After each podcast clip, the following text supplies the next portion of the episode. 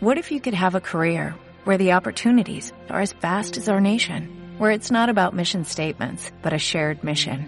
At U.S. Customs and Border Protection, we go beyond to protect more than borders, from ship to shore, air to ground, cities to local communities. CBP agents and officers are keeping people safe. Join U.S. Customs and Border Protection and go beyond for something far greater than yourself. Learn more at cbp.gov/careers. Al final, cuando llegas a conseguir esos esos éxitos o esa meta que tú te has planteado y cuando llegas a conseguir todo aquello que tú quieres, lo que te encuentras es que ganas dinero, ganas mucho dinero, pero de repente hay un día que te das cuenta que tu vida no vale nada.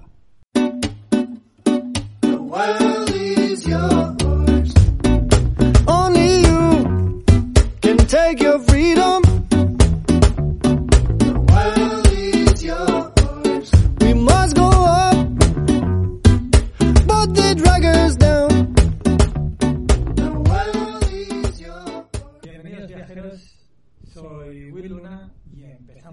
Nuevo episodio de Viajando sin Planes.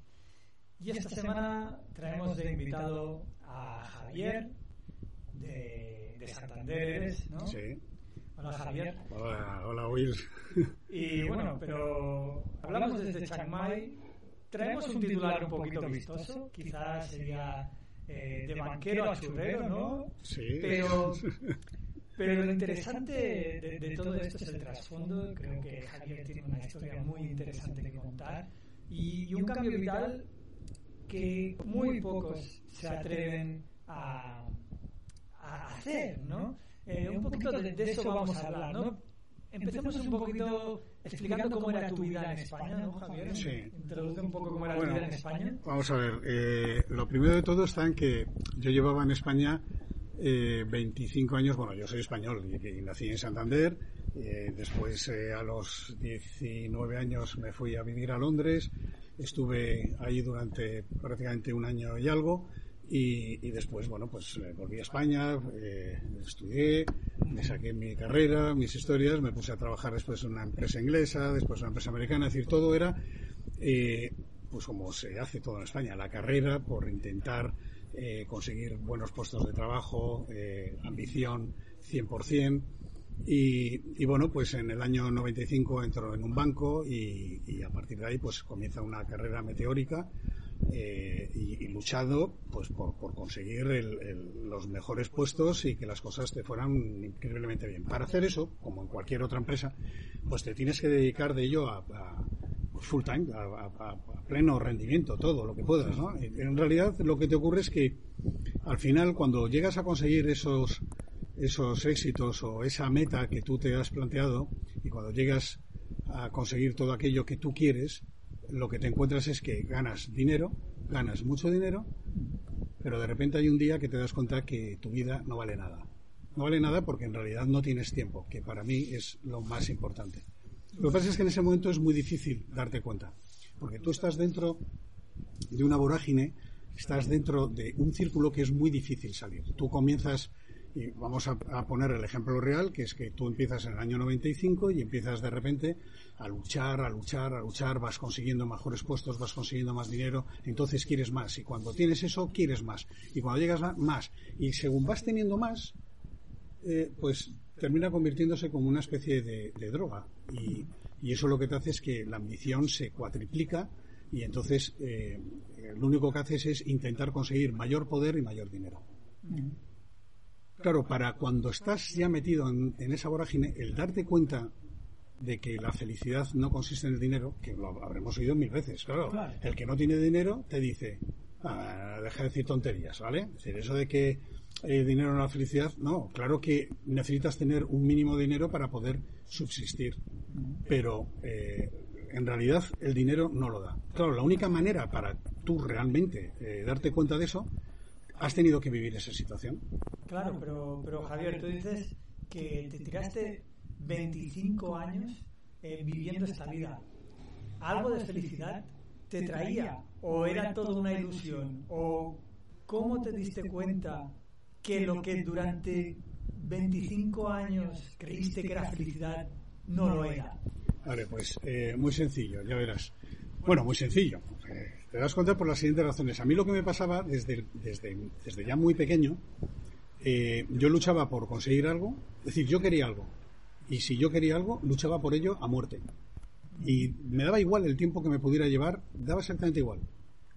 Y yo me daba cuenta que con muchísimo esfuerzo y con mucho empeño y con una actitud tremenda, es decir, aunque la gente, yo creo que el, pensar de manera positiva es sanísimo. Aunque tú veas las mayores complicaciones del mundo, tienes que seguir pensando y no lo confundamos con ah, es que estás soñando constantemente, ¿no? Hay mucha gente que puede ser positiva y dice, es que tú eres un soñador, eres un tal. No, no, no, no. Tu actitud desde que te levantas por la mañana tiene que ser una actitud de decir, esto yo lo consigo porque sí. Y claro que te vienen cantidad de momentos malísimos en los que tú crees que no. Pues tienes que seguir pensando que sí. ¿Qué ocurre? Que a medida que tú te pones objetivos cortos, al principio, te estoy hablando antes de lo del tema del banco, eh, yo me daba cuenta que durante todo ese proceso que había de ese objetivo corto, que a lo mejor eran para conseguir cualquier cosa, tres meses, una vez lo conseguía, se me acababa la felicidad. Vamos a poner un ejemplo tonto. Yo recuerdo cuando yo no tenía coche y entonces digo, joder, yo veía por ahí el, entonces en, en, en esa época el Golf GTI y tal, y decía, joder, qué coche, macho, ¿cómo, cómo, me gustaría tener ese coche y tal. Y entonces yo empiezo a trabajar y, y estaba obsesionado solamente con conseguir el coche. Y digo, voy, y tú dices, bueno, coño, podrías ir a un sitio y que te dieran un préstamo y tal. Sí, pero como acabas de empezar a trabajar, nadie te daba préstamos. Así que entonces luchabas por conseguir el tema del de tema de trabajo, que las cosas te fueran bien y tal y cual. Era cuando yo entonces trabajaba en una empresa eh, eh, inglesa y, nada menos que de seguros, ¿no? Y, y, entonces, bueno, pues las comisiones eran muy buenas. Entonces yo pues luchaba y me, me, me, iba, me iba lo mismo de Cantabria, me iba a Asturias o me iba donde fuera por conseguir las pólizas. Una vez que lo conseguía, me daba cuenta que ya no me hacía feliz. Es decir, yo me montaba en el coche. Yo recuerdo ese momento de montarme en el coche, en el Golf GTI, cuando estaba en el concesionario. Y cuando yo salgo con el coche, me doy cuenta que no tengo esa felicidad. Es decir, me había durado lo que te había durado un caramelo en la, en la puerta del colegio. Sí, sí. Y entonces empecé a aprender y empecé a darme cuenta que yo realmente de lo que era feliz donde realmente lo disfrutaba era en todo el proceso. Pero una vez lo conseguía, se me pasaba. No lo, no lo consigo ver solamente con el caso del coche, sino que en esas pequeñas cosas yo me doy cuenta que me empieza a pasar en todo. Cada vez que lo consigo, se me quita. ¿Qué pasó? En el tema de, del banco, pues cuando yo eh, comienzo a trabajar, pues entro a trabajar pues, de comercial puro duro, que era lo que llamaban entonces promotores, gestores y tal. Y entonces, ¿mi ambición cuál era? Llegar a lo más alto. Y como me preguntaron a mí, recuerdo en recursos humanos la primera vez, y dice, pero eh, ¿a dónde querría usted llegar? Yo, pues, estar trabajando al lado del presidente. Claro, se te mueren de risa, y dice, el pelagato es este, el niñato este que viene aquí que dice tal y cual. Pero en mi mente lo que estaba era conseguir no necesariamente el, tanto el contexto de decir trabajar directamente con el presidente, sino el decir, el conseguir el mayor puesto que, que pueda llegar a conseguir, una dirección general, un, un tema tal, y empiezo a, a trabajar y a luchar por eso. Eh, de tal manera que llegó un momento en el que ese momento llegó y cuando llegó se acabó. Se dieron también una serie de circunstancias eh, personales, eh, también fallece mi padre, que eso también te hace, muchas veces necesitas pequeños toques quizás de atención para pararte un momento y reflexionar sobre, sobre esas cosas, porque a lo largo de, evidentemente, los 25 años hay muchísimos momentos en los que alguien te puede estar diciendo amigos, etcétera, te dice, oye, macho, a ti se te está yendo la pinza, es que no vives, es que al final te levantabas a las 5 o 6 de la mañana y te acostabas a las 12 de la noche y, te das cuenta que no vives. Y yo tengo dos hijas y te das cuenta que, que, que, pues que no has podido a lo mejor disfrutar de ellas todo el, todo el, te das cuenta que eh, igual no has podido disfrutar exactamente todo el tiempo que a ti te hubiera gustado, ¿no? Eh, en claro, definitiva. Tenías, tenías, todo lo que alguien querría tener en la vida, ¿no? Para alguien que no, digamos, no te ponga en situación, eh, tú estás prejubilado ahora ya. Sí. Y, y tenías todo lo que todo el mundo un poquito eh, aspira a tener, ¿no? Una familia, eh, tener una vida estable. Tener un, buen, un puesto de trabajo, puesto con, de trabajo con, y además, con tu nómina, además, eh, eh, asegurada, de una manera o de otra, prácticamente. Hombre, te pueden echar del banco, ¿no? Si no haces tu trabajo, pero haciendo tu trabajo y haciendo tus cosas no tienes por qué. Es decir, que eh, era, vamos a decir, un valor seguro, ¿no? Eh, pero al final eso lo que lo que hizo fue que, que una vez lo consigo, como me pasaba con las anteriores cosas, me empiezo a dar cuenta que no es mi vida, que no soy feliz. Me doy cuenta de algo que nunca anteriormente me había dado cuenta, que era la importancia del tiempo. ¿Cuántas veces hemos hablado del tiempo y del tiempo y de la felicidad? Y tú eres feliz, no eres feliz. ¿Cuántas veces lo has oído hablar? Eh, Entre amigos, entre tal. Pero se habla, pero no se hace. ¿Qué edad tenías cuando te das cuenta que el tiempo... Pues eh, eh, te estoy hablando que era del, en- exactamente en el año 2000, ah, 2009, 2010. Eh, yo nazco en el año 66. o sea, más eh, de 50. Estoy, no, 50, estoy por los puntos. 48, Ah, 49 años. Estoy. Sí. Las mates las dejé. sí. y, y bueno, pues, eh, pues te das cuenta que, incluso un poquitín más joven, y entonces te das cuenta que de repente te viene una situación en la que te hace reflexionar sobre eso. Y dices, bueno, lo mismo que me había pasado anteriormente con muchísimas cosas alrededor, pues el hecho de que habíamos comentado del coche, el hecho de que había conseguido un tal, me pasaba incluso con, con pues cuando eras joven y entonces tenías eh, la novia, cuando con- conseguía, intentabas eh, ligarte a una y tal, cuando ya cuando lo había conseguido, pues parecía que ya no tenía tanta eh, tal, ¿sabes? Pues, pues, a ver, te claro. estoy hablando cuando eres muy joven, ¿no? Cuando tienes 16, 18 años, pero lo que quiero poner son símiles que aunque parezcan muy tontos, eh, tú en, en realidad ya te estabas creando un perfil en el que tú eras una persona que eh, no eras consciente de ello, pero realmente todo el proceso que tú estabas haciendo era realmente cuando estabas siendo feliz porque estabas luchando por ello, cuando lo conseguías dejabas de tenerlo. Y al final me doy cuenta que eso mismo es lo que pasa con la vida real. Y además no, me parece que estás definiendo un poquito de lo que peca la sociedad actual ahora mismo, ¿no? De querer conseguir muchas cosas.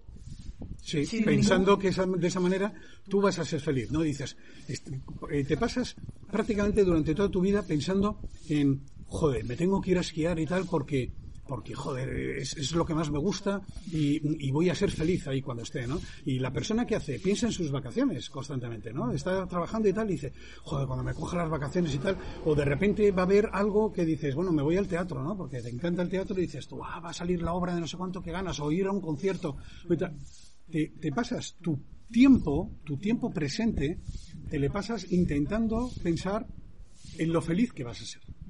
Y es una enorme, enorme equivocación, porque al final no eres feliz.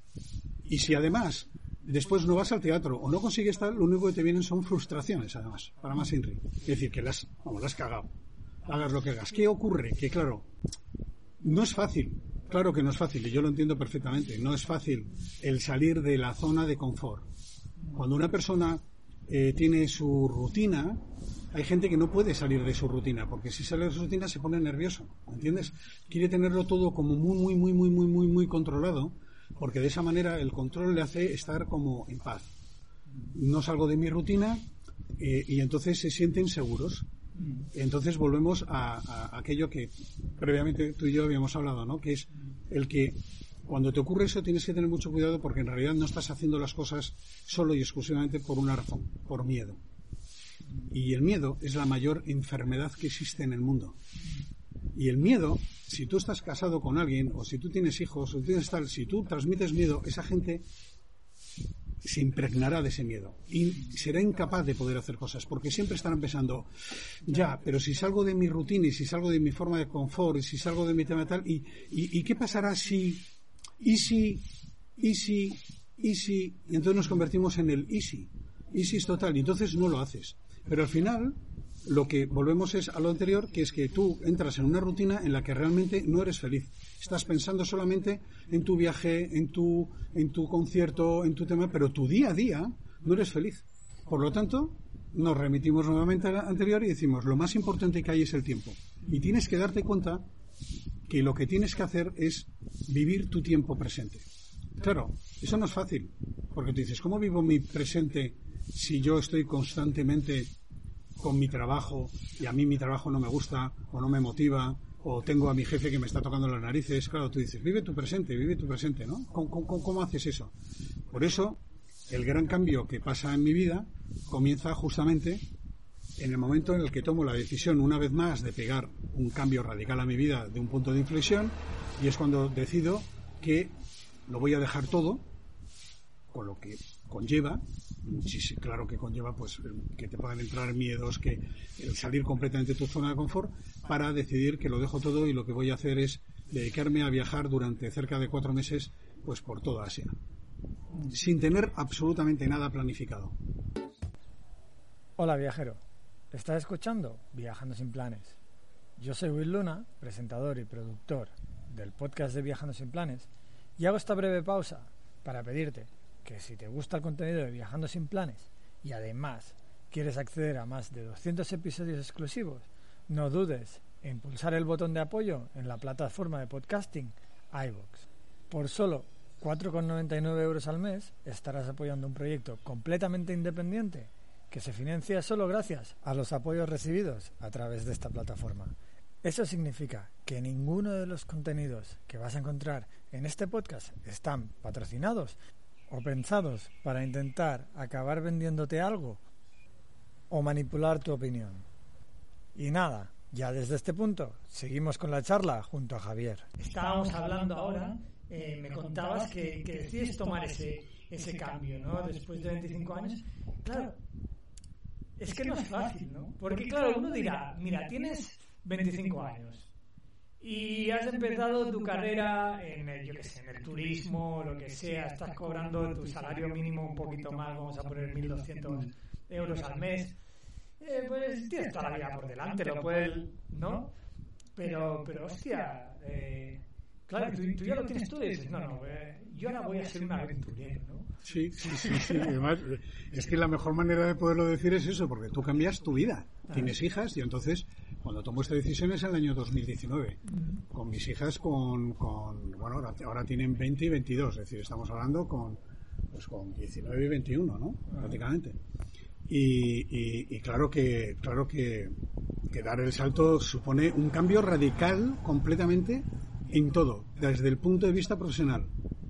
Porque tú dices, bueno, ¿y en qué vas a trabajar? Porque, bueno, sí, claro, tú puedes decir, bueno, claro, joder, es que tú llegas a un acuerdo con el tema de la prejubilación, que evidentemente, pues, eh, te, te, da una liquidación, sí, pero bueno, tienes que ponerte a pensar que la liquidación que te hacen no, te, no, no eres multimillonario ni nada por el estilo, y que tienes que estar durante 10 años de tu vida eh, viéndolas venir porque no tienes más. Y evidentemente también tienes una serie de responsabilidades, como son tus hijas. Por si no tuviera mis hijas, puedo decir, mira, yo puedo estar viviendo debajo de un puente. Claro. O puedo estar viviendo debajo de una chabola y puedo ser feliz. Hay alguno que puede pensar, sí, hombre. Y digo, bueno, pues oye, allá aquel que no se lo crea, ¿no? Pero ahora explicaré el por qué puede darse esa situación. No quiere decir que no seas feliz estando en el mejor resort de tu vida, claro que sí. Pero no tienes por qué ser una persona infeliz porque a lo mejor estés bajo una, una cabaña de, de cómo se llaman de, de, bambú. de bambú, ¿sabes? Y estar en el sitio más idílico del mundo. Yo me veo feliz en una claro. cabaña de bambú. Y yo totalmente porque he estado y, y, y feliz, ¿no? Entonces, para explicar esto, eh, todo comienza en el que doy un salto tremendo, digo que lo dejo todo, yo le digo a mis hijas que me voy a ir en principio. ¿Qué, vas a hacer? Pues mira, no lo sé. No lo sé. Lo único que sé es que quiero un cambio radical en mi vida, no quiero continuar con el tema del trabajo porque a mí me aburría, vamos, tremendamente. Y, lo que y, lo que quiero es eh, empezar a descubrir otras cosas en mi vida. Así que la mejor manera para descubrir esta vida es viajando. ¿Por qué? Porque el viajar, que lo podrás leer en muchísimos eh, libros, eh, tú te vas al desierto y vas a aprender sí o sí. Tú te vas a la selva, vas a aprender sí o sí. Y si tú te vas solo, a cualquier lado, vas a aprender sí o sí. Yo hasta entonces no había viajado solo más que no había viajado solo más que a Cerdeña, que me había ido con la moto, me había hecho viajes en moto, eh, bueno, me había hecho mis pinitos de irte de repente eh, 15 días por ahí solo y tal y cual. Es decir, eso no es viajar solo, ¿no? Viajar solo significa cuando tú te tiras tiempo y además lo único que yo sabía es que en principio iba a volver, en principio iba a volver al cabo de los cuatro meses. Así que, sin preparar absolutamente nada, me cojo un billete, me voy a Bangkok, con una maletita, no con mochila, con maletita. Y me voy con un dinerillo. Eres un maletero. Sí, soy un maletero, más que un mochilero. mochilero. Sí, sí, un maletero, porque no era una maleta grande, era una maleta de estas cómodas que parecen casi como mochila, eh, donde habiendo leído durante prácticamente tres semanas que yo nunca jamás había estado por Asia, pues eh, además esto viene simplemente porque yo tenía pensado marcharme a Nueva Zelanda y estar durante prácticamente los tres meses, y yo digo tres meses porque es lo que normalmente te permiten las visas, ¿no? De turista y tal. Digo, pues me voy tres meses a, a Nueva Zelanda y me voy de arriba abajo. De hecho, hasta me había comprado un, un, un billete de, de- para, las, para ver a U2 en ese año, en, en octubre de, eh, en el 4 de noviembre del 2019. eh, cogí la entrada para ir a verlos, ¿no? Y yo iba emocionado, pensando que iba a estar en octubre moviéndome por la, la isla norte de Nueva Zelanda. Digo, y antes de irme a la sur me cojo y me voy a, al concierto, ¿no? Y al final del día a la mañana, por una conversación con mi hermano, me dice, mira, si tú quieres realmente descubrir algo nuevo, vete a un sitio donde no sepas nada ni de la cultura, ni de las maneras de vivir, ni de tal y cual. Y como él había estado anteriormente en Asia, me dice, yo lo único que te puedo decir es que ve allí y yo estoy convencido de que tú no volverás. Y está diciendo, ¿qué cosas me estás diciendo? macho?". Pero claro, tú tienes que ponerte a pensar que yo la mentalidad, había, aunque había tomado la decisión, que es lo más importante, de salir de toda mi zona de confort, tú sigues estando toxificado por haber estado viviendo durante 25 años solamente con un concepto, solo haber estado viviendo con un concepto de ambición, dinero y tal. Lo único que no tenías es tiempo. Porque ¿en qué me gastaba el dinero? Nada, si yo no tenía tiempo. Entonces al final te lo gastas en tus hijas, te lo gastas en tal.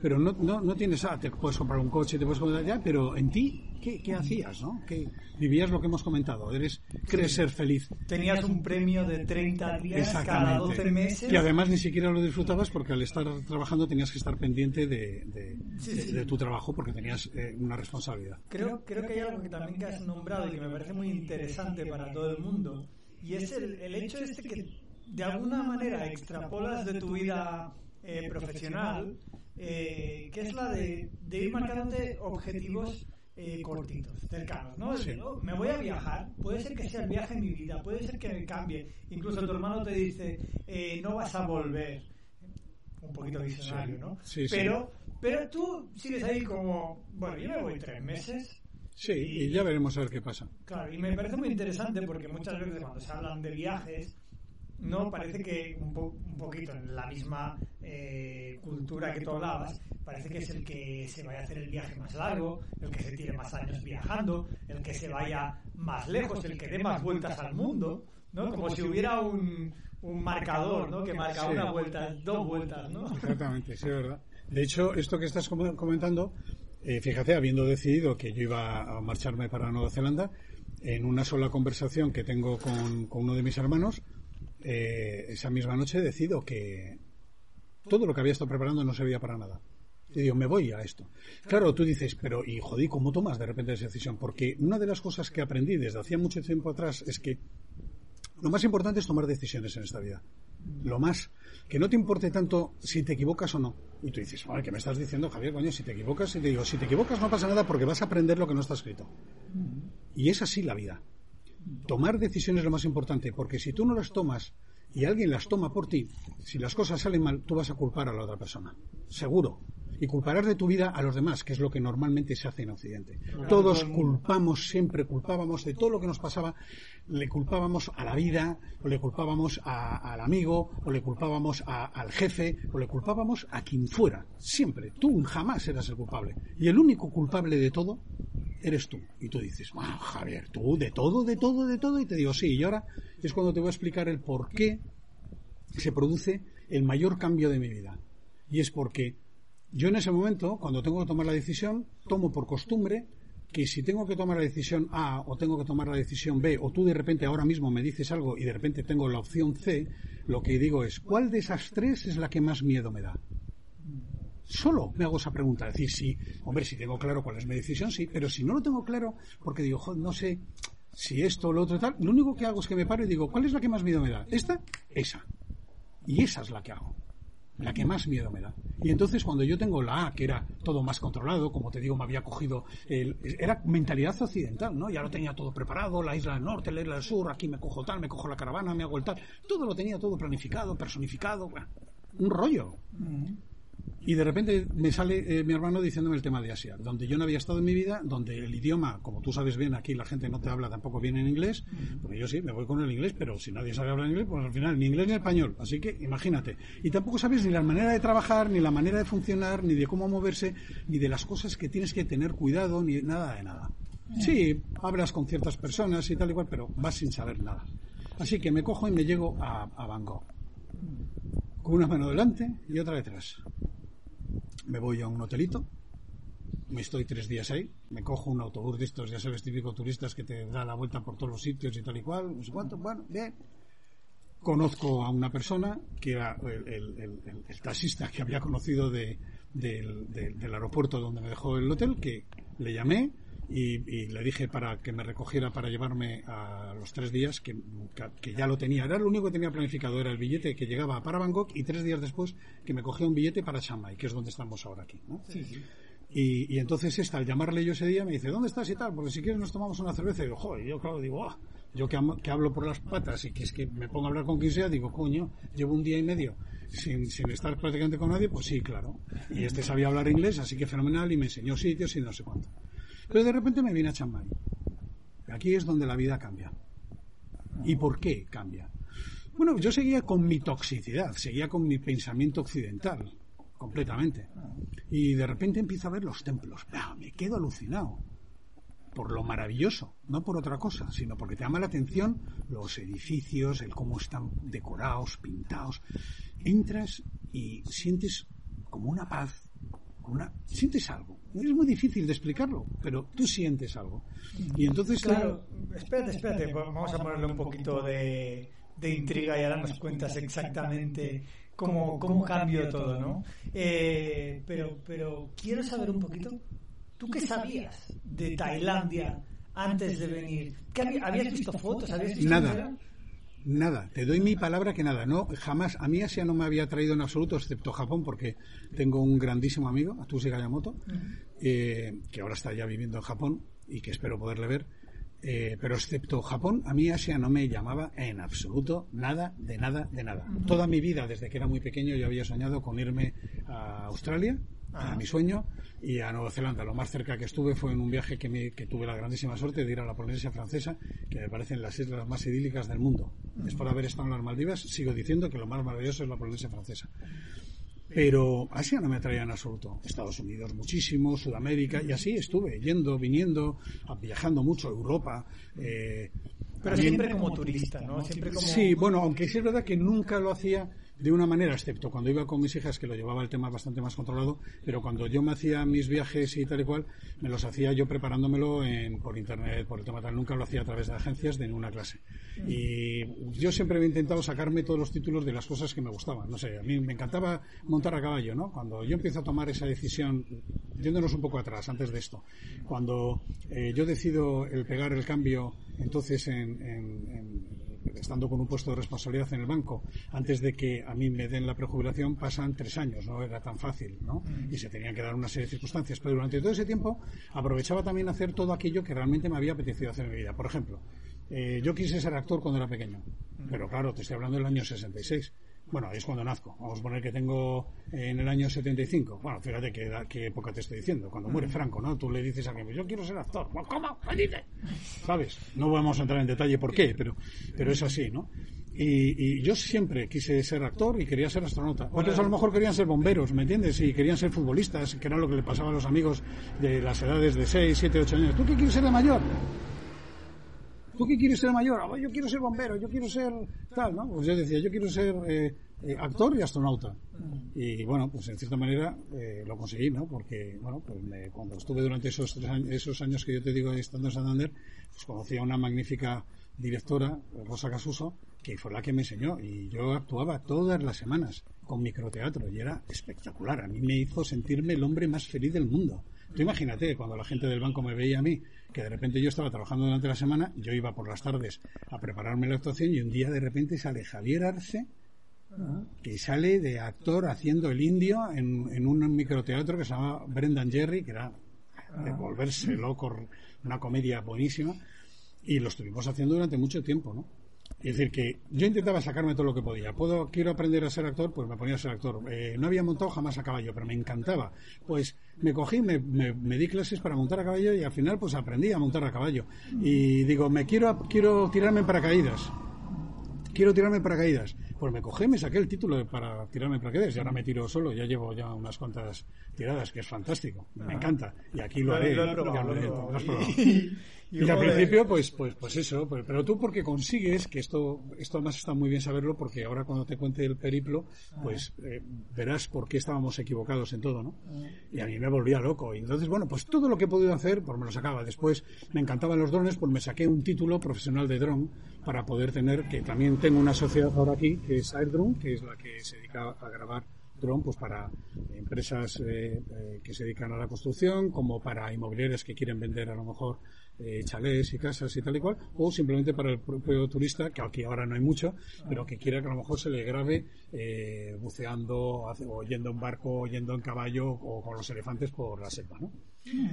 el caso es que eh, me saco todo lo que te digo y llego aquí a Chiang Mai Claro, a eso quería ir yo. O sea, quería un poquito ponerte en situación porque no quiero que la gente que la gente pensara digo, Javier ha salido de España eh, el otro día y ya está. No, tú habías viajado. Sí, sí. Tú habías descubierto eh, desde Inglaterra hasta me decías la Polinesia francesa, Europa, eh, Sudamérica, Europa, Sudamérica. Estados Unidos, hasta Sudáfrica y Claro, tú, tú vas a, esto- a todos estos lugares y realmente llegas aquí y esto es algo que tú jamás has visto, que realmente En la te- vida. Te, cautiva. Es mucho que más no que cualquier, cualquier, cosa. Es que además te quedas perplejo, porque tú dices, yo empecé a entender a mi hermano cuando me dijo, cuando me dijo, tú habiendo hecho todo lo que has hecho en tu vida, las cosas que has hecho, los cambios, los puntos de inflexión, que es cualquier cosa que has querido has luchado por ello, que has hecho tal, que me vienes hablando cuando te has hecho cantidad de aventuras de, de- ah, hemos hecho la de, la de San Quintín de ellas, de, algunas de juzgado del guardia.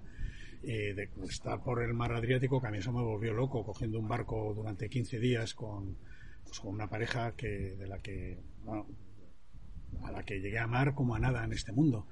Y, y fue fue espectacular no y, y yendo en un barco en el que no tenía ni siquiera el GPS en el barco. Y yo lo llevaba con el GPS del móvil. Y tú dices coño pues estás en mitad del mar Adriático hay un momento que tampoco tienes el GPS del móvil y, y tenías que, que saber moverte e irte de un sitio a otro y acordarte por dónde estabas y cómo estabas haciendo. Hombre, para eso también te tienes que sacar el título del PER que para eso también me lo saqué de patrón. Es decir yo cualquier cosa que me gustaba y si pudiera sacarme el título de algo que me ayudara no tanto por el tema del título sino porque realmente te aseguraras de tener el conocimiento de eso.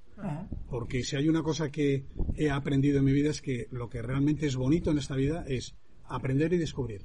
Y cuando te das cuenta que lo más maravilloso que hay es aprender y descubrir, es cuando empiezas a disfrutar de la gente que te encuentras, porque aprendes de ella, ¿no? Yo te he conocido a ti.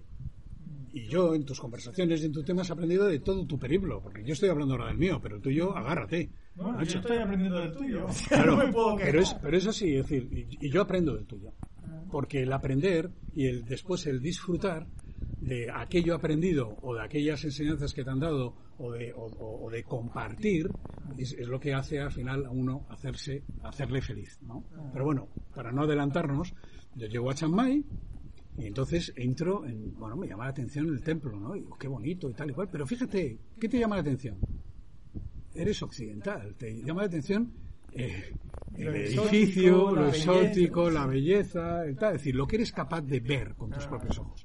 Pero yo me doy cuenta que hay algo que me hace sentirme, no voy a decir paz, porque, porque en ese momento yo no reconozco paz. La- el concepto de paz nosotros también le tenemos hasta transgiversado en Occidente, ¿no? Cuando dices paz, es que nadie te está dando la coña. Es que Eh, que, no lo quiero oír todo, gritos y que no quiero estar. No, no, no parece otra cosa. lo tenemos todo transgiversado en Occidente, pero bueno. Y entonces, eh, eh, yo llego allí, bueno, pues estoy tal y cual, y me llama la atención. Eso me hizo que al día siguiente, hay que tener en cuenta que a partir de ese momento yo ya no tengo planificado nada. Es decir, yo podía estar en una mesa tomándome una cerveza, que por cierto las cervezas aquí no son nada buenas porque te las dan, no las tienen frías y te las dan con hielo. Espectacular. Beber cervezas con hielo Es, tremendo. Pues, pero lo mejor es hacerlo delante de otro occidental que acaba de llegar, sí, sí. tomarte tú la cerveza con hielo y que te miren con cara de ¿qué me estás Dice, ¿qué, contando? qué está haciendo este tío, macho? Y no saben a nada, pero bueno. Claro, exactamente. Pero bueno, eso hizo que, que yo cada vez que a lo mejor estaba en un sitio, eh, de repente se me cruzaba el cable y digo, pues mañana me voy a Camboya. Y estaba saliéndome del país de Tailandia. Es decir, no había nada que me atara. Eso significa que cuando comienzas a viajar, lo que sí tienes que venir es con la mentalidad completamente abierta. Olvídate del móvil, olvídate de las redes sociales, olvídate de todo. Eres tú contigo mismo. Eso tan difícil que hasta que no eres realmente consciente de lo que eso significa, no eres realmente feliz. Y me da igual aquel occidental que me diga yo soy feliz y tal igual. Sí, lo creerás, como yo también, cuando ganaba mi buen dinero y además le tenía asegurado y, y- y me cogía y me hacía mis viajes y mis historias y decía, y yo discutía con alguno diciendo, bueno, ya, pues tú no eres feliz, pero yo soy feliz. No lo eres. Porque después muchas cosas que te ocurren es justamente porque no eres feliz contigo mismo. ¿Qué pasó? Que eso, eh, volviendo, retornando al tema de Tailandia, cuando yo llego a lo del templo, que te digo que siento algo, eso me hace que al día siguiente vuelva. No el edificio. No.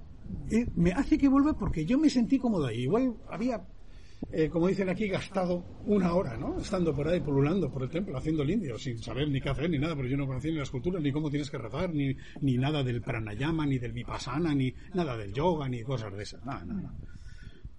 Y cuando llego allí, de repente hay un hombre, un monje. Y yo pues, me cojo y, me, y le saludo al monje. ¿Cómo le saludo? Pues hello. Porque no sabía decir ni Sawadee Crab ni nada de esto. Y le digo, hello. Y entonces eh, él me contesta, hello, y, me pongo a hablar con él. Me pongo a hablar con él y él prácticamente se dedicaba más a escuchar que a decirme, es decir, como mucho asentía con la cabeza. Yo tenía, llegué a dudar incluso si él sabía inglés o en su defecto si yo es que estaba pronunciando mal el inglés y digo, joder, ha debido de cambiar mucho, pero a lo mejor es que yo no sé hablar bien. Y, y- y, bueno, igual me tiré, pues no te podría decir porque no controlaba el tiempo, ¿no? Pero me tiré un buen tiempo. Vamos a suponer que fue, pues igual te digo, media hora me pude tirar hablándole. ¿Y de qué hablabas? Pues él hablaba de que había decidido venirme para acá, de tal y cual, no sé qué, no sé cuánto. Y cuando yo termino, este hombre se me pone a hablar del, en inglés, se me pone a hablar de los pájaros, de las montañas, de la, del clima, del tal. Y yo me quedo un poco sorprendido, ¿no? De este tío se la, vulgarmente dicho, mira, se la ha todo lo que le he contado yo. Claro, pues, se la suda. Coño, na- na- si, nadie- si no hace ninguna eh, ninguna reflexión ni la más mínima, ni te comenta nada absolutamente de todo el rollo que le has mentado, es decir, pues él piensa, yo pienso, ah, le metido un rollo de la de Dios y, y- y pasa, y no quiero hacer ningún comentario. Así que nada, se me pone a hablar de eso y yo me despido. Pero el día siguiente, que yo me podía marchar, pues yo no tenía nada cerrado, ni hoteles, ni historias. Pero decido que me vuelvo ahí. Entonces, dices, entonces en Chamay, ¿qué estás haciendo? Le digo, coño, que me voy ahí. Y que me vuelvo ahí y me pongo a hablar con él. Entonces puedes decir, bueno, Javier, vamos a ver, entonces lo que esto, este tío, entonces se convierte, bueno, este tío, este monje, eh, se, se termina convirtiendo casi como un psicólogo y te digo, joder, pues, pues sí, podías decirlo así, porque yo me sentía tan bien hablando con él y además nunca contestaba nada, pues como un psicólogo. Así que yo llegué allí y le digo, hello, hello, Claro, eh, eh, ¿puedo, sent- ¿puedo sentarme aquí al lado suyo y tal? Me dice, sí, sí, sí, no, no, no hay problema. Y, y- y le empiezo a contar, pero esta vez ya le empiezo a contar un poco mi vida.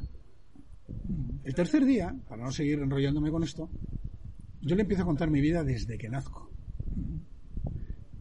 Al quinto día, que yo me tiraba conversaciones con él de una hora, hora y media, vete a saber cuánto tiempo me podía llegar a tirar, porque se hacía de noche.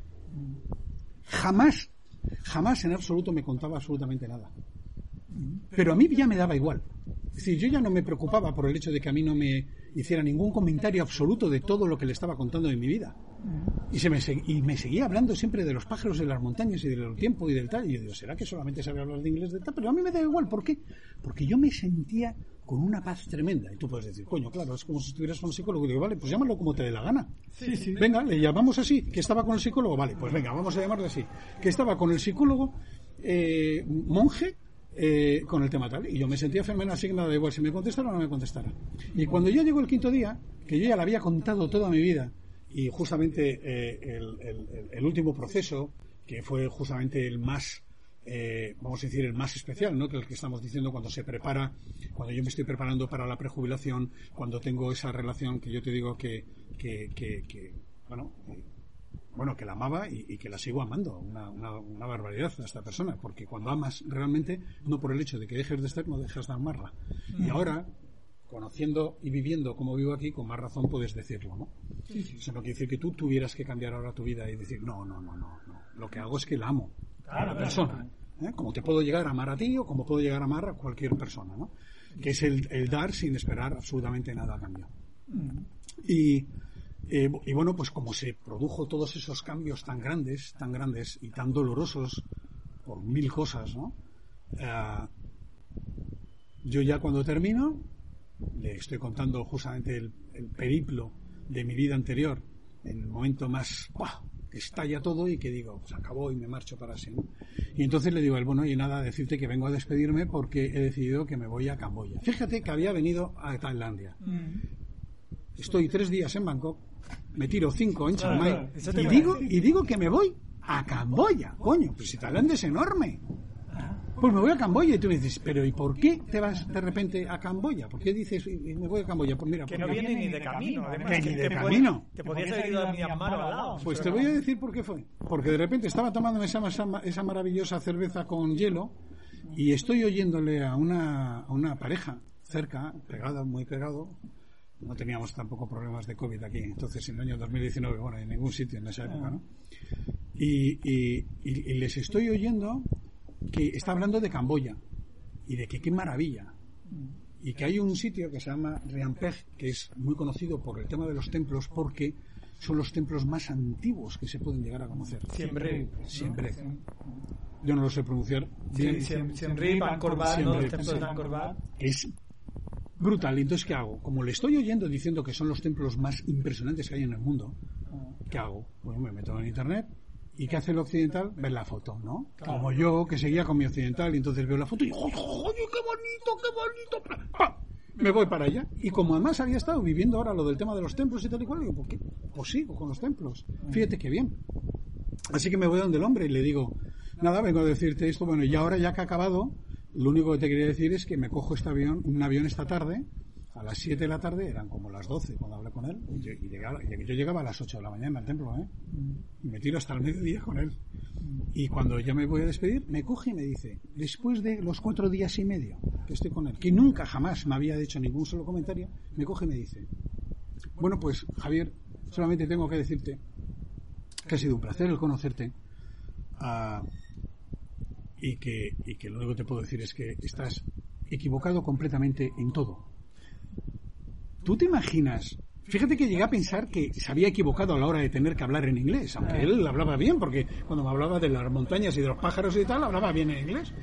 Pero yo digo, se ha equivocado este. No, no, que va, ni de coña, vamos. Y entonces le digo, ¿cómo que, que estoy equivocado? Le digo, pero, pero ¿a qué te refieres que estoy equivocado? ¿Te refieres a algo en concreto?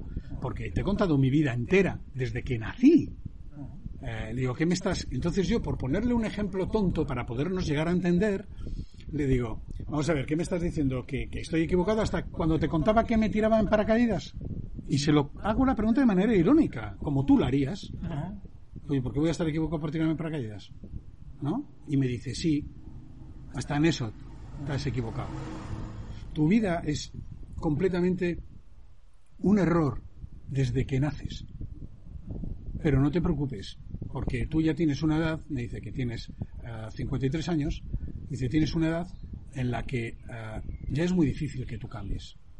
Muy difícil. En, probablemente en tu próxima vida, ya sabes que aquí hablan de lo de tu próxima vida y tal y cual, que yo pues tampoco creía en eso, ¿no? Eh, en, en tu próxima vida ya, ya podrás reparar todo aquello que has, eh, que has hecho y tal y cual. Pero tú, este es un error. En cualquier caso, te quiero decir que me alegro mucho de haberte conocido eh, y, que tengas un, un buen viaje por tu vida, ¿no? Por todo tu periplo, por todo tu este que vas a hacer. Tu viaje a Ítaca, que es como yo le llamo. ¿Por qué? Porque si lees a los clásicos, eh, lo importante no es a dónde vas, lo importante es tu viaje. Y eso empiezo a aprenderlo. Es decir, me doy cuenta que durante toda mi vida, cuando aquello que estábamos comentando anteriormente, que yo era feliz mientras estaba luchando y que cuando lo conseguía ya no lo era, me di cuenta que yo mismo ya sabía cuál era la respuesta en esta vida. Disfruta de lo que estás haciendo, que eso es lo que te hace ser feliz. Y no estés pensando en cuándo te vaya a llegar algo, que ahí ya se acabó. Y el viaje a Ítaca es que disfruta de todo aquello que tú estás viviendo, que tú estás viajando. Y no te importe tanto cuando llegas a puerto, esté quien esté. En caso de Ítaca, si lees la, eh, el- al clásico, eh, lo que le está esperando es su mujer amada, ¿no? Y entonces te ayuda incluso, incluso en mi caso, viniendo de donde venía y de mi situación también, me ayuda a entender muchísimas cosas. No estés pensando en cuándo vas a llegar a puerto, o si esto llegará, o si no llegará. disfruta de lo que tienes, disfruta de tu vida, disfruta de lo que estás haciendo Del y si momento. del momento. Y si tú no lo estás haciendo, que es el viaje que te lleva a Ítaca, al puerto, y tú puedes decir, bueno ya, ¿y cuál es mi puerto? No te preocupes, ya te llegará el momento. No te preocupes, disfruta de lo que estás haciendo, viaja tú, tu, tu, tu objetivo ahora cuál es. Eso sí, dices, ¿cuál es mi objetivo? Mi objetivo ahora mismo es descubrirme a mí mismo. Mi objetivo ahora mismo es viajar. ¿A dónde? Donde sea. Viajar. Y lo que es descubrir, es aprender, disfrutar. Eso es tu objetivo. Y ya te vendrá. Ya te vendrá tu puerto. Ya te vendrá. Una pregunta. Eh, ¿Te vas a Camboya entonces o no? Sí. Y entonces me cojo y me voy jodidamente jodido. A Camboya. Perdona la expresión, pero así, jodidamente jodido. Me voy en un avión que me voy a Camboya y me voy. Es que es importante recalcar jodido porque tu- me voy. Se va tu cuerpo, ¿no? Pero tu Sí, alma... mi como- alma no. Mi alma, mi mente está justamente en, en ese monje que lo único que me acaba de decir es estás equivocado en todo, macho. Pero cómo, y tú dices occidentalmente, mentalmente, occidental, mentalmente, dices tú, pero cómo este cabrón, después de haber estado durante cinco días diciendo tal, me dice que estoy equivocado en todo, pero ¿de qué? ¿Pero qué coño me está contando? ¿Pero qué dice este tío? Bueno, pues yo me voy en el avión solamente con ese puñetero pensamiento que me hace el, al menos, el reflexionar. ¿Cómo puede ser eso? Bien, Vale, vale, espera, espera. Vamos a hacer una cosa, porque ahora mismo llevamos como 50 minutos y vamos a... ostras, Vamos a hacer una cosa, porque con esta última reflexión que yo creo que es muy interesante y, y además que, que vale la pena que, que cada uno la reflexione para sí mismo, vamos a acabar este episodio y vamos a, vamos a grabar otro, vamos a, a ir a un segundo episodio que se publicará la semana que viene en el que, en el que bueno, Bueno, pues en el que, el- claro, en el que entonces, ¿cómo llegas tú a descubrir, cuando te estás marchando con, con eso en la cabeza, cómo llegas a darte de cuenta que realmente toda tu vida fue un error? como Que la- a cualquiera la- que se lo digas ahora es como si tú coges a alguien de repente ahora tal y te acercas a él y dices, "Eh, mira, toda tu vida, coño, vamos a ver, en mi vida he hecho tantas cosas, ¿cómo vas a decir que todo es un error? Bueno, pues todo es un error. ¿Cómo de repente, un día, un día, después de todo ese periplo que voy dirección a Ítaca, ¿eh? voy por los mares, que además también lo fui, y por los ríos, como si fuera por el Amazonas, y en las selvas, y entonces sí como de repente hay un momento, y por una circunstancia que te voy a contar concreta, de repente tu vida cambia. Pues eso nos lo vas a contar en el próximo episodio de Viajando sin Planes. Y ahora primero eh, te voy a dar las gracias por estos 50 Bueno, minutos. pues gracias a ti después de haber estado escuchándome durante 50 minutos o el tiempo que final sea, porque no puedo... No. Sí, alrededor de 50 minutos, pero, pero ha sido espectacular. Y pues, pues bueno, saludos. Dale, un fuerte abrazo, muchas gracias.